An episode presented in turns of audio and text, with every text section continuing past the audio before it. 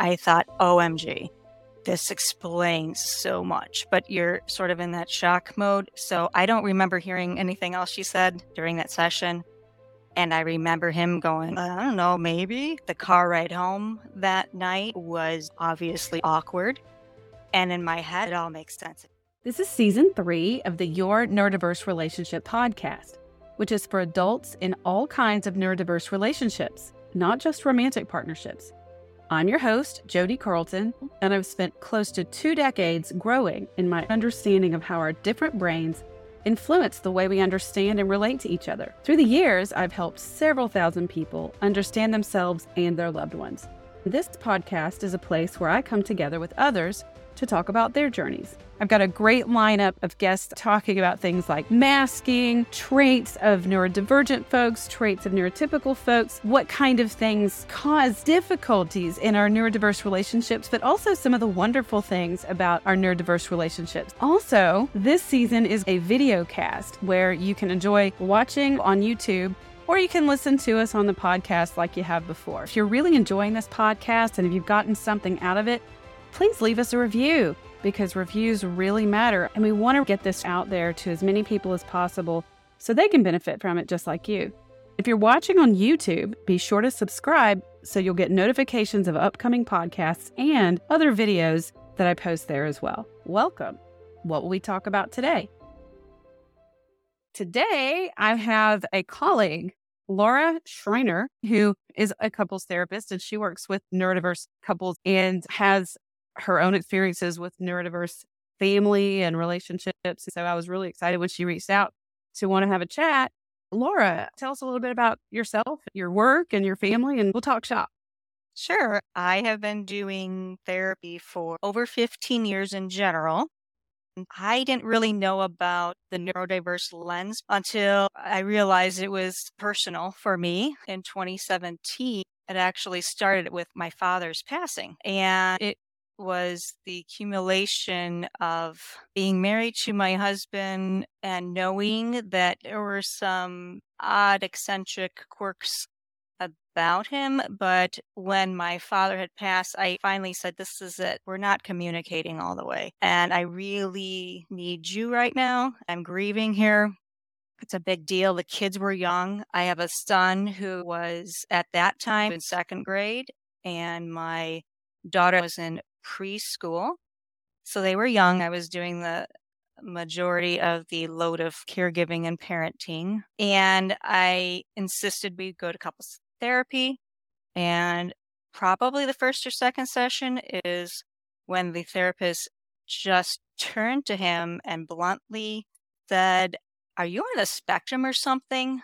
I stopped at that moment. I think I was emoting, crying, something about my father and being upset and things. She said, because you're smiling and your wife is crying right now. I'm not sure I loved her tone. It was just the aha moment. And I paused. I think I saw white light. And I'm not even exaggerating. I'm a person that doesn't run out of words or ideas usually. There's always connections going on. So it was almost a shock to your system. And I thought, OMG, this explains so much, but you're sort of in that shock mode. So I don't remember hearing anything else she said during that session. And I remember him going, I don't know, maybe. The car ride home that night was obviously awkward. And in my head, it all makes sense. You're having your entire life flash before you.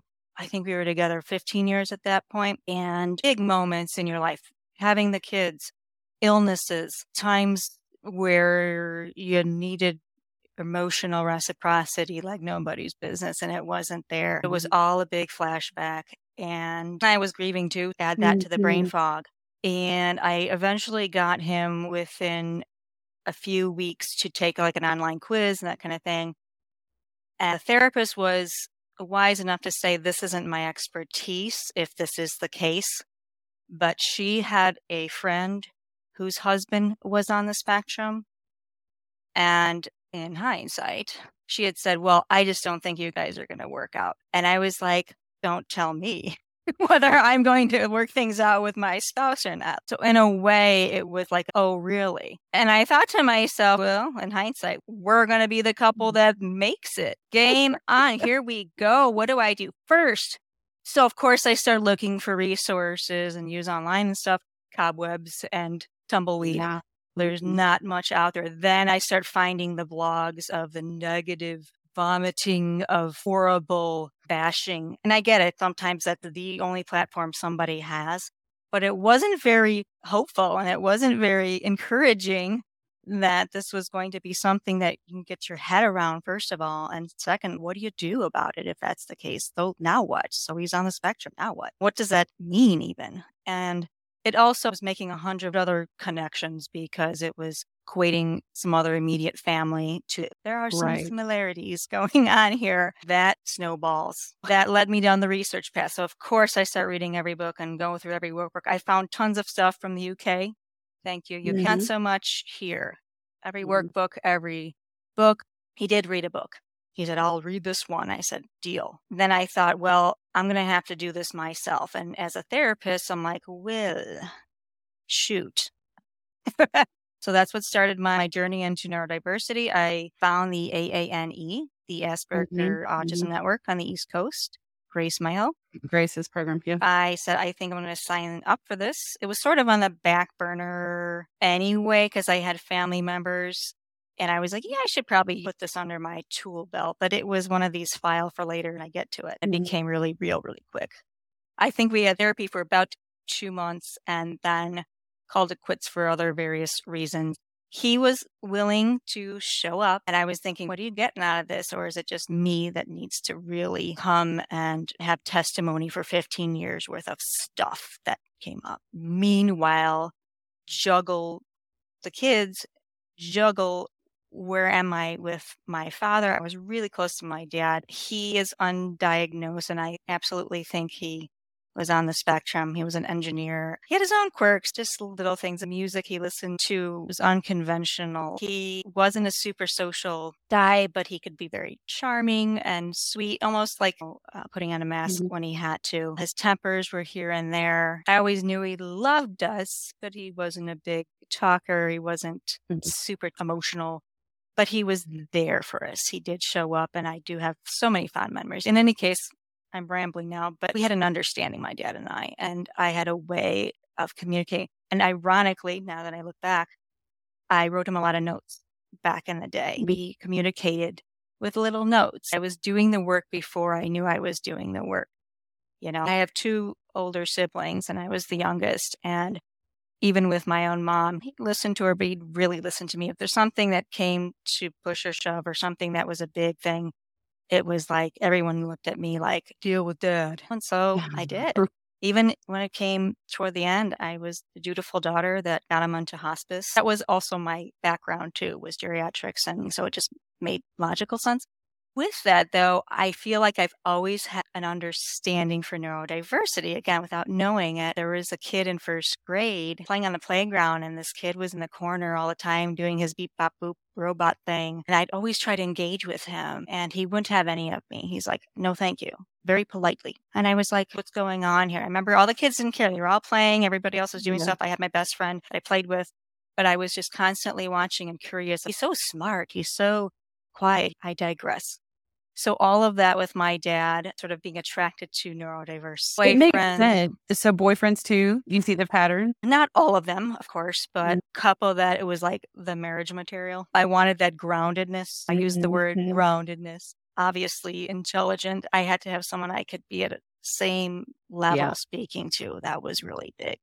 Somebody whose lifestyle just met my same values, same sort of loyalty, love of family and education and things like that. There was definitely a pattern there. We're both therapists. It's this cliche that we grow up to marry our fathers, but it's really not a cliche. And we learn that first relationship with a man is with our dads. And that's the foundation, that's the baseline relationship that we have. It's how we learn who we are and how we relate to others. And it's interesting the patterns that I see where you're describing your dad as that engineer and you just describe that relationship with him. And now you recognize that you're in a marriage with someone who's neurodiverse. I see that pattern. I also see another pattern that you didn't describe just now, but I see another pattern where people come out of childhood relationships where there's emotional neglect of some sort and there's some kind of personality disorder in parents or abuse and grounding is still that word.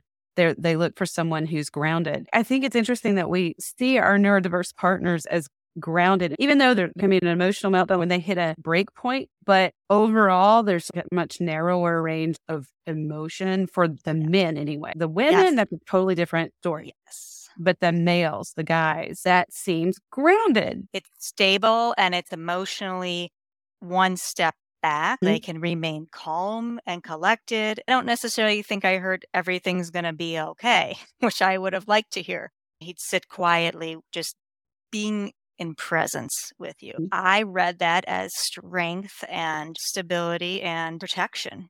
You do misread that as I'm emotionally regulated. I think that's where we misconstrue it. And I say we because I know for me, that's what it was. And I see it on my clients. We misinterpret that as emotionally regulated when really you were just mentioning you were looking forward to hearing my podcast with my best friend Kathy, which by the time this podcast airs, it's already out. She talks about how she can't process her emotions. She knows she has them. She's very emotional, but she can't process them very well. So there's emotion there sometimes, but it's not regulated. Sometimes it's not coming out, it's not visible, it's inside and it's happening, but it's not regulated. So what we're seeing is that affect is sometimes flatter, but what's behind the affect is this cloud of emotion that's not processing. And our neurodiverse partners or best friends or children they've got all this emotion in there and they don't even know how to label it or identify it, what to do with it. I agree with you.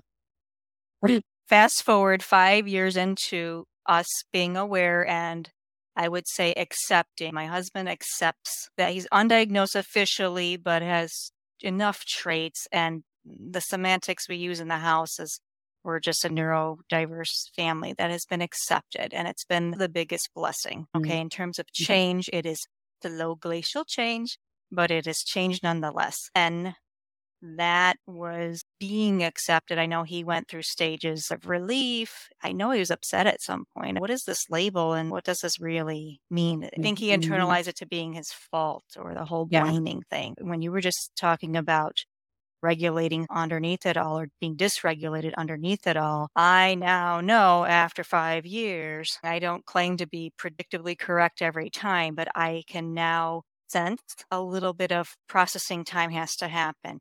Or he's dysregulated, he's got mm-hmm. that pullback going on, and I need to stop. Usually it's just too much in your face, too many words, too many ideas, mm-hmm. much of me spouting mm-hmm. to just say, let him catch up with himself. He's getting better at articulating that, which again has been our own languaging throughout the five years. A lot of short talks with each other. And sometimes mm-hmm. when I say short, I'm talking about less than 20 minutes in the car. Or some nights we have together, we get into talkie talk, I call it, you know, it could be an hour or a little more, but he's fried after that. I could tell he's yeah. done.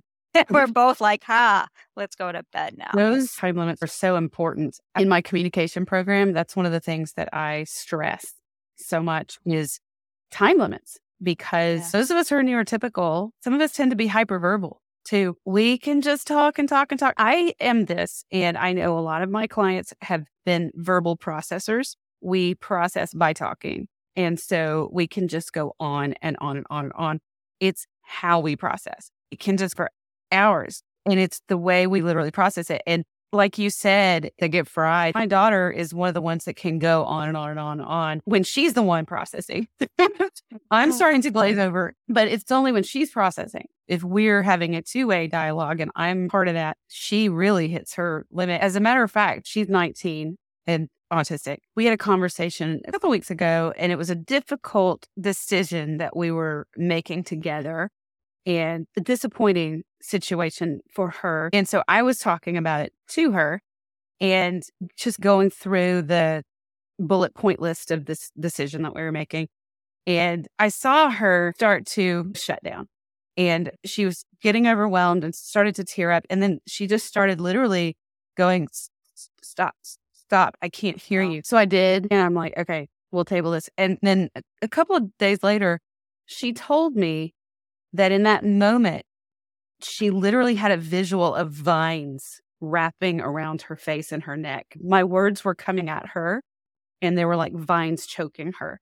And I was like, whoa, that is so powerful. That's what it felt like to her. It gives me goosebumps to think about Yeah. it now. And I was like, oh, I really wanted to just remember that so that when I see her or just need to respect, I teach the pause button, tell people press Mhm. pause when you feel that happening. We really have to be respectful of that. 10 seconds at least, and that can feel like an eternity. And that's not a long time. My son does the same. His eyes will tear up. And it's the deer in the headlights sort of look, and it's the eyes tearing up. Actually, it happened this morning. I had accused him of doing something he didn't do, and I retracted it right away when I realized I was wrong. He said, I am so sorry. That wasn't on you. But already the visceral Mhm. reaction. And I thought, wow. Mhm. You know, you notice more when you know more, Mm. really tune in. With that, not every little thing is neurodiverse in that category. I find a lot of my clients blame everything on mm-hmm. autism, blame everything on ADHD, blame everything on whatever buzzword they've got for the week. And it's like, hold on, there's personality here. We're human beings too, you know. Oh, neurodiverse or not, you do that too. It's just one layer. It's one layer, one aspect of who we are. And we're human beings too. One thing that's influencing how we show up in a conversation or an interaction, sometimes it's the neurodiversity, but sometimes it's just our personality, or sometimes it's how we're feeling that day. It's how much sleep we got last night. So Yeah. many couples come to me for the first time. It typically is the spouse that's not on the spectrum and they're begging for some help. I can't unsee. And I feel like, oh man, what did I do in the last 15 years when I saw anxiety? They're so high anxiety, that they can't even talk. And Mhm. I equally see depressive symptoms. At the same time, it could look like bipolar. It could look like there's a lot of ADHD diagnosis for spouses. And it's Mhm. this hyper kind of, you hear me finally. And it's this giant dump after Yes. that. You're just like, okay. So when they come like that, usually I have to see if their spouse is in the same orbit as them before I even know what I'm working with. That's the simultaneous working from, I think, your backpack analogy. Uh, we're going to see what's happening in the couple, but there's so much work to do with each individual same So- time. Absolutely. You know, I'm glad you said that because you're right. It's that neurotypical partner who's made the discovery. You guys had a therapist bring it up to you both. That's fairly unusual in the couples that come to me. Usually it's a neurotypical partner who's figured it out in some way and they've done the research already. You don't know how much the other spouse is aware. Right. So I've seen a lot of neurotypical partners really wanting who they believe to be neurodiverse partner to be brought up to speed. They're bringing them in. They're wanting me to educate the partner, fix them and teach them what they need to know. And what they find is when they start working with me, the neurotypical partner has a lot of work to do too. And I've had so many of them go, I wasn't expecting this. I wasn't expecting me to have to do the work. And a lot of them are like, why should I have to do the work? I'm like, well, there's two of you here in this relationship. There's two of you. There's a reason why you picked your spouse.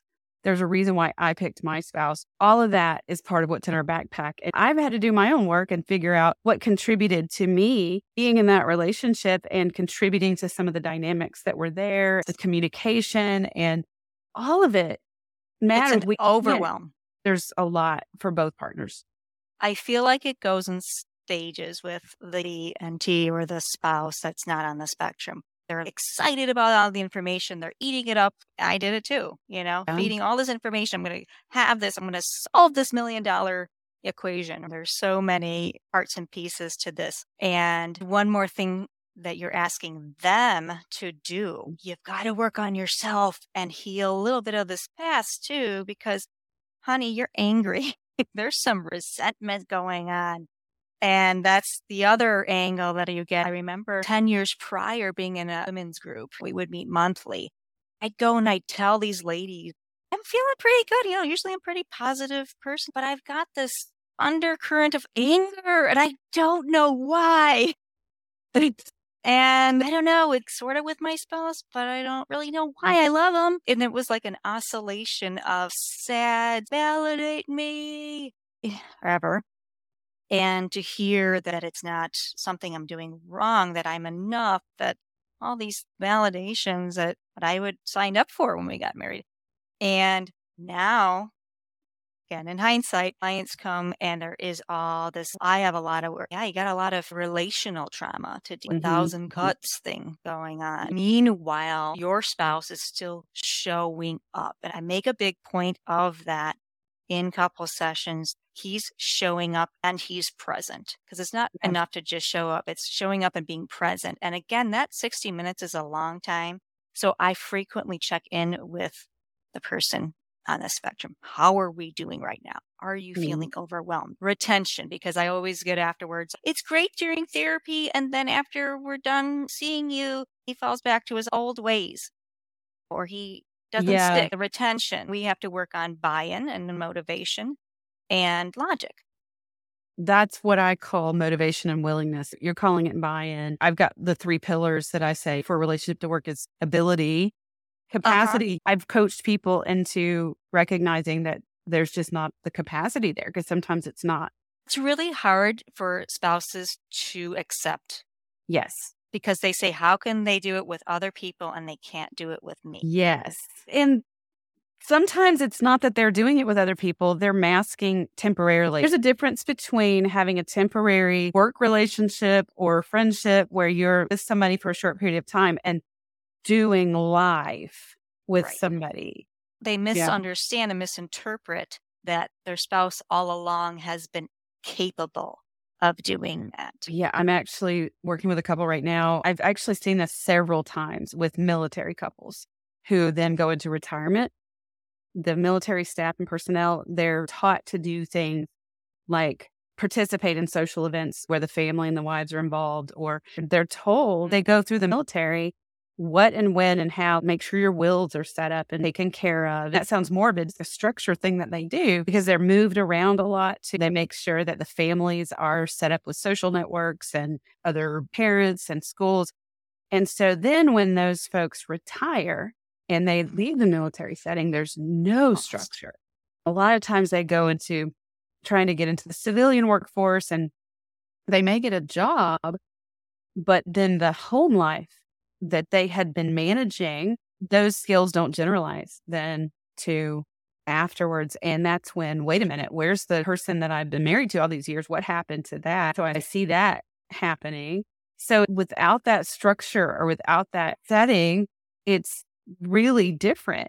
People struggle to see that capacity isn't there. And when people come to me, sometimes I tell people, I'm not here to not save your marriage, but um, this is for you to get clarity about where to go from here. Sometimes that capacity for a relationship is not there. And if you keep trying to make something work that's not going to work, it's still not going to work, no matter how much you try.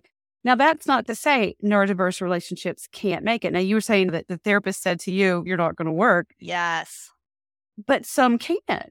Motivation and willingness there. Willingness is one thing, but buy in and actual Action. action, yeah, that's got to be there too. And that's behavior driven. I wanted to back up to my WHAM group. What about me? Focuses on taking inventory. Once they've learned everything they think they need to know, they're looking at their spouse differently. Mhm. With the change, it's the whole should I stay or should I go? And the answer is you are Mhm. the deciding person on this, and obviously your spouse at some level. Although usually the spouse is not super up and willing to leave because it's scary and it's hard, just too much executive functioning things. So that spouse who's been through all of that change takes the inventory. Is like, I'm not doing this. It's been 30 years. It's been 40 years.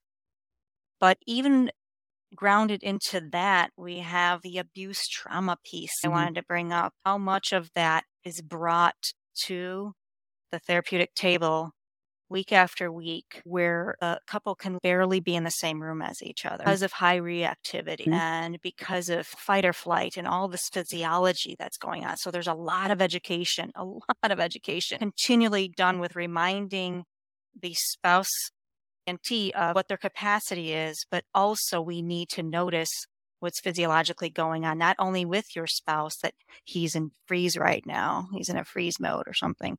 But their reactivity and how they can go into their own fight flight. It's yes. like this big can of worms that you have mm-hmm. to gently open up for each party individually and as a couple and tease that apart so you can teach them because again it's like fine during our session and sometimes they can argue during session which i sometimes like to see how it's progressing i don't even say arguing it's more like how's the communication going? But when they try it on their own, it reverts to the old pattern really quickly. Or sometimes to get somebody out of freeze or to get somebody, there's a lot of polyvagal things you can do. There's a lot of breath work you can do. There's some mindfulness, not as much with folks on the spectrum as there is with the NT. Even with those on the spectrum, that interoception is missing, that I don't even know how I feel, but I know it's not good. Right. They are aware there's something not right. It's harder to do body work. I was trained in accelerated resolution therapy, which is an offshoot of EMDR. Oh, I and was uh, RRT, a rapid resolution therapy. It's similar, similar vein. Yeah. And I found that it's a little harder to do with folks who are neurodiverse, that they struggle to have that interoceptive sense because of exactly what you're saying. There's not that connection to the body. So it's a little bit harder. But going along with what you're saying, I literally just was having this conversation with a client today the way I do coaching is a little bit different. When I'm doing intensive coaching with clients, I meet with them on call, but I also have messaging interactions with them in between calls. And so I'm able to try to, to stay involved and intervene more in the moment in those in betweens. And I was emphasizing to him what you were talking about. They go back into their habits. And I was just saying, somebody, one of you has to break the cycle because they go right back into the same cycle of how they interact. And it's the same thing. And they end up rehashing stuff. You know, I said, somebody, whether it's you, whether it's your partner, somebody's got to take action, even if it's a baby step. Right. Because if you don't, that cycle will never stop. Well, it will. It will eventually stop. The relationship may crash. You can't survive especially the highly antagonistic relationships. Calls them the ones with the boxing gloves. When they come in, I was like, you guys are in the boxing ring. You're, nasties. You're... I call it the nasties. Some part of that cycle's got to be broken and it's going to be uncomfortable. It's going to be different. The cycle feels normal because it's what they're doing over and over again. It's normal, but it doesn't feel good. No, it's dysfunctional. And one of us needs to throw up a white flag right now, mm-hmm. do something different, look at something different in the room, engage your senses. I teach them look at your five senses. What do you smell right now? What do you see right now? For pressure, even yeah. though that doesn't work when they're in the heat of the moment. Not with each other. But The irony is they say they feel the same things. You know, I'm walking on eggshells when I'm in their company. Mm-hmm. When we're in they the room together, all of a sudden eggshells. And it's like,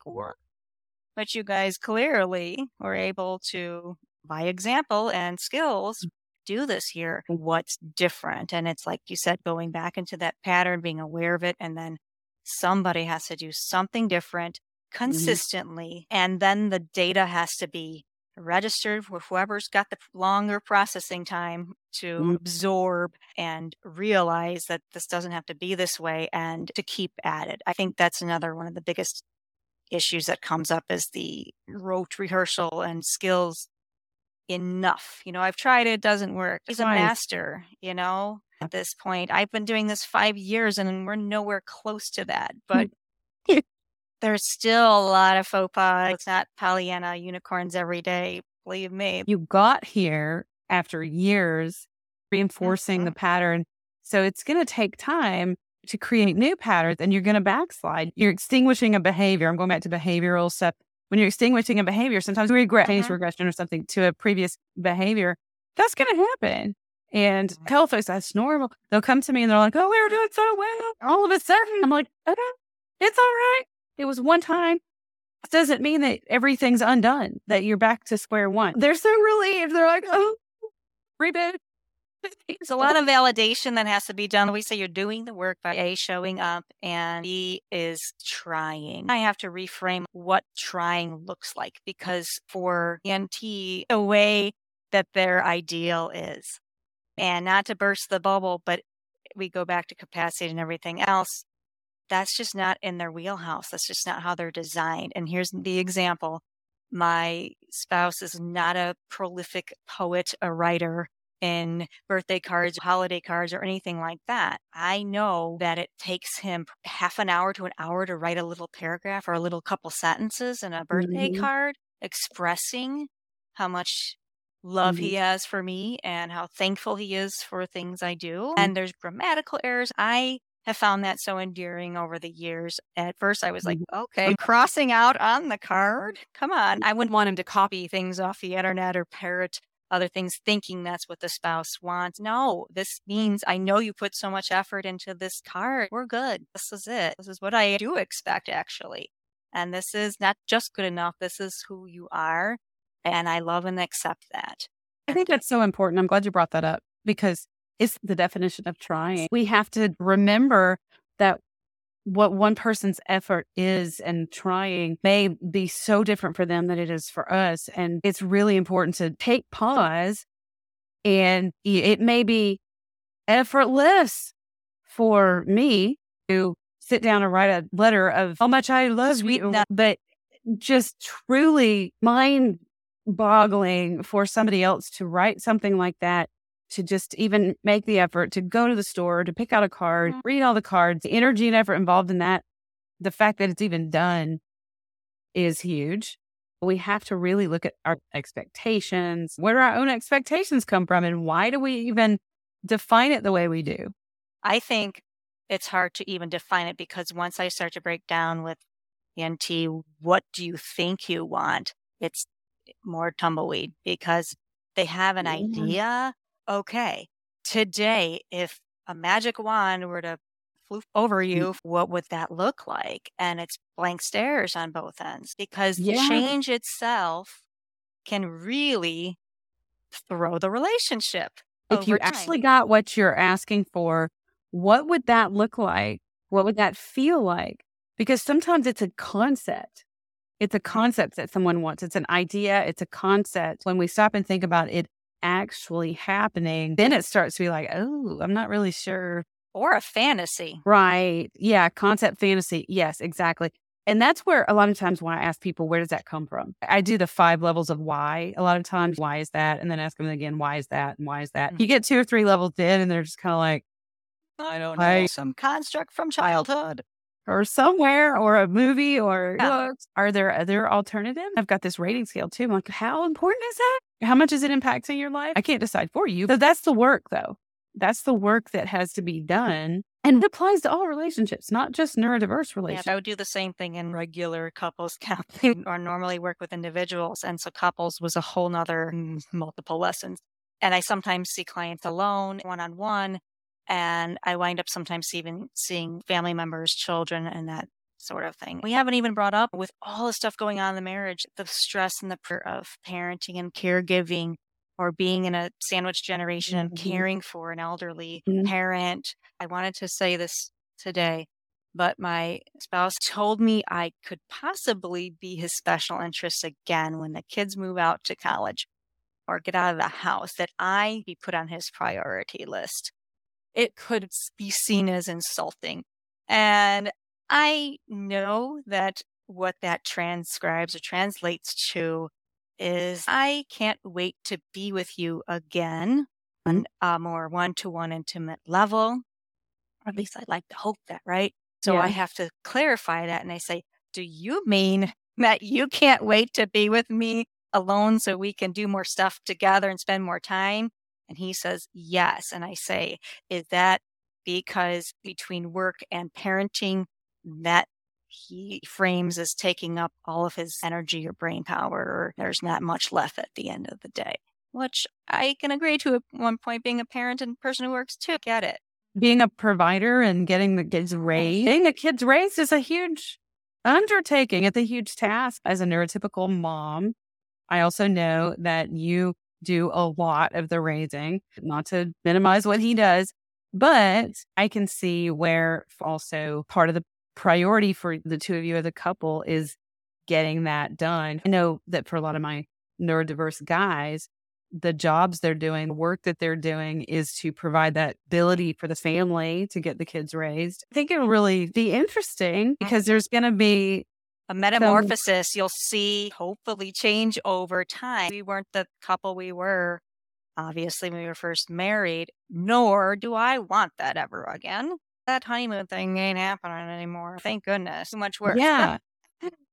but you but, can see the difference in what that means to you now versus what it would have meant to you. And then if you were to go to a therapist who doesn't know anything about, they're going to see this confusion mm-hmm. and hoping that more therapists will start to learn more about this and be able to recognize and understand. Therapists, folks who test psychiatrists I've run into, and mm-hmm. I love everyone in our field. Don't get me wrong. I think we all do valuable work and we all have stuff to contribute, but the stereotypes are still too much of a dichotomy. They're still yeah. too categorized. And it's like, well, if he doesn't stim, then he must not be on the spectrum.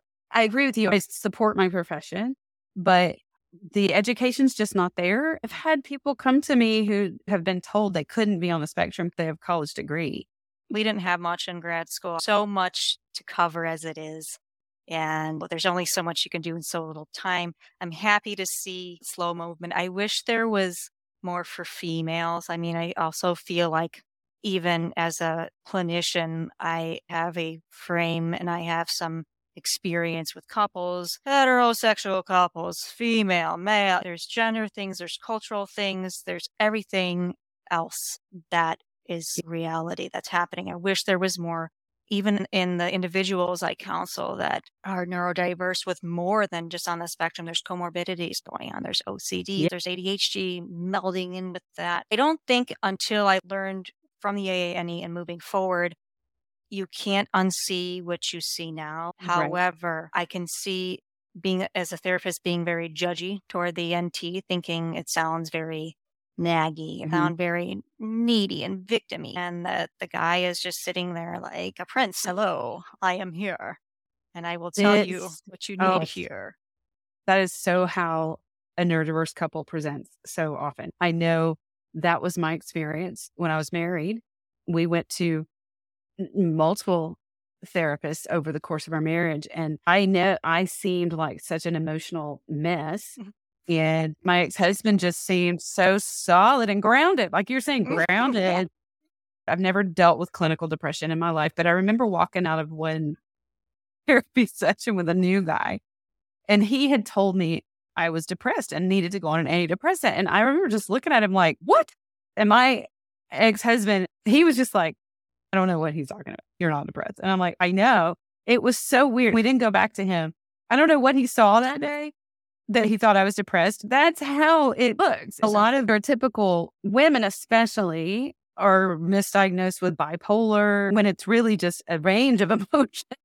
Screaming for attention. It's like, hello, I've been here for X number of years and see me, hear me, validate yeah, me. Yeah. And it does look victimy in the beginning. And even when I'm working with couples, it takes a little time sometimes to weed out because I've also run across couples where, like we were saying before, there's a lot of layers to everything. I've worked with couples where I did run into a neurotypical partner who had a personality who's married to a neurodiverse husband who's actually being abused. It's interesting to have to tweak out all of that as a coach. There's just a lot of combinations to everything. The irony is, can anyone be more opposite sometimes? Uh, then we try to find that shared interest or that shared road in between. I assume both parties are in the same space because my husband and I are both astronomy sci-fi mm. nerds. So in my mind, when I see someone, it's like, okay, in the same universe. If they're not, the guy's already going to divorce her. Something's going on before they even see me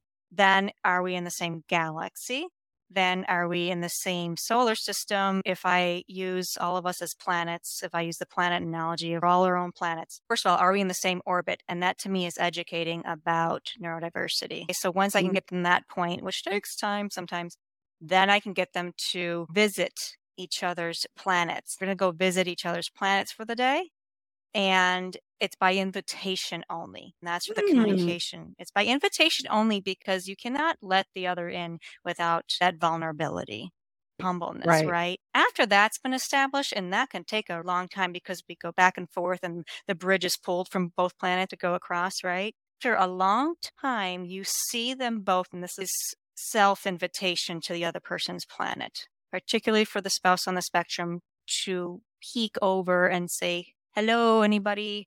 When they can get there, or even little snippets of here and there, and I can say, Ooh, you were unannounced, but you were at each other's planets. That's a day to say cheers and celebrate each other. That's So really good.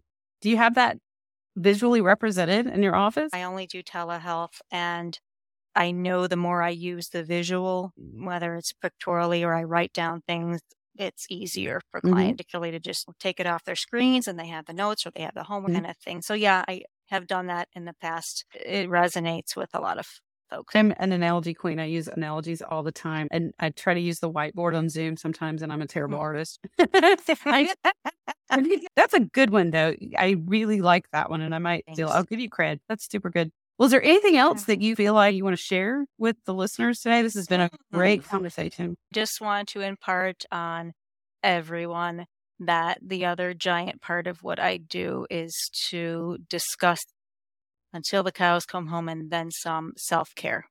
When the CNT starts learning that it's okay to power back that they've given away and a sense of micromanaging and prompting and things like that to take a step Yeah. back. Self care, whether it's something small every day or they plan actual physical breaks away from each get a little air so to speak there have been aha moments through both of them taking some self-care time for the folks on the spectrum it's not necessarily their hobby or special interest but even finding time to practice being in the present moment for them That is very useful. And I'd say, especially like you said, for the neurotypical spouse, the neurodiverse partner oftentimes is already doing a lot of that. And the neurotypical partner is fearful of taking that step back. Detachment is difficult, or detachment is probably not the right word. The distance is harder for them. They're just constantly trying to engage and the hamsters are going 24 7 and then also they're just like you said, there's so much on their plate that they're doing, doing, doing, doing to be able to step back from their partner, their spouse, and from the responsibilities, even. That's just so important. We don't even realize that life will go on without us for 10 minutes or 15 minutes or for a couple of days. My first cousin lives down in Naples, Florida. I'm here in Georgia. She's my age, and I went down to stay with her and visit her for a long weekend, like four days last week. It's hard for me as a business owner and raising my kids, and my mother lives here with us, and I'm in that sandwich generation you're talking about, and it's hard for me to step away. I did it, and it felt like a knotted up muscle slowly starting to relax. it takes a while sometimes I know. I came back feeling like, okay, I've got resources now mentally. Yeah. rebooted. There's a freedom in that. There's a freedom to let that space go in your head when you're just constantly trying to predict the next move that he or she's going to make. You know, we can go Yeah. on to take that and say, well, it is what it is. I'm out of here. And really Mhm. practice being out of there. Then my clients who come back who actually had a day or two look better, they sound, but I have to point out, excuse me. But did you notice that you've got a smile on your face? And it's been a while since you've been able to joke around a little bit. Personally, trying to practice what I preach. and so being able to step away and take a walk or even walk the dog, being able to verbalize to my neurodiverse family, mom is taking a break unless the house Mhm. is on fire. Do not come in here.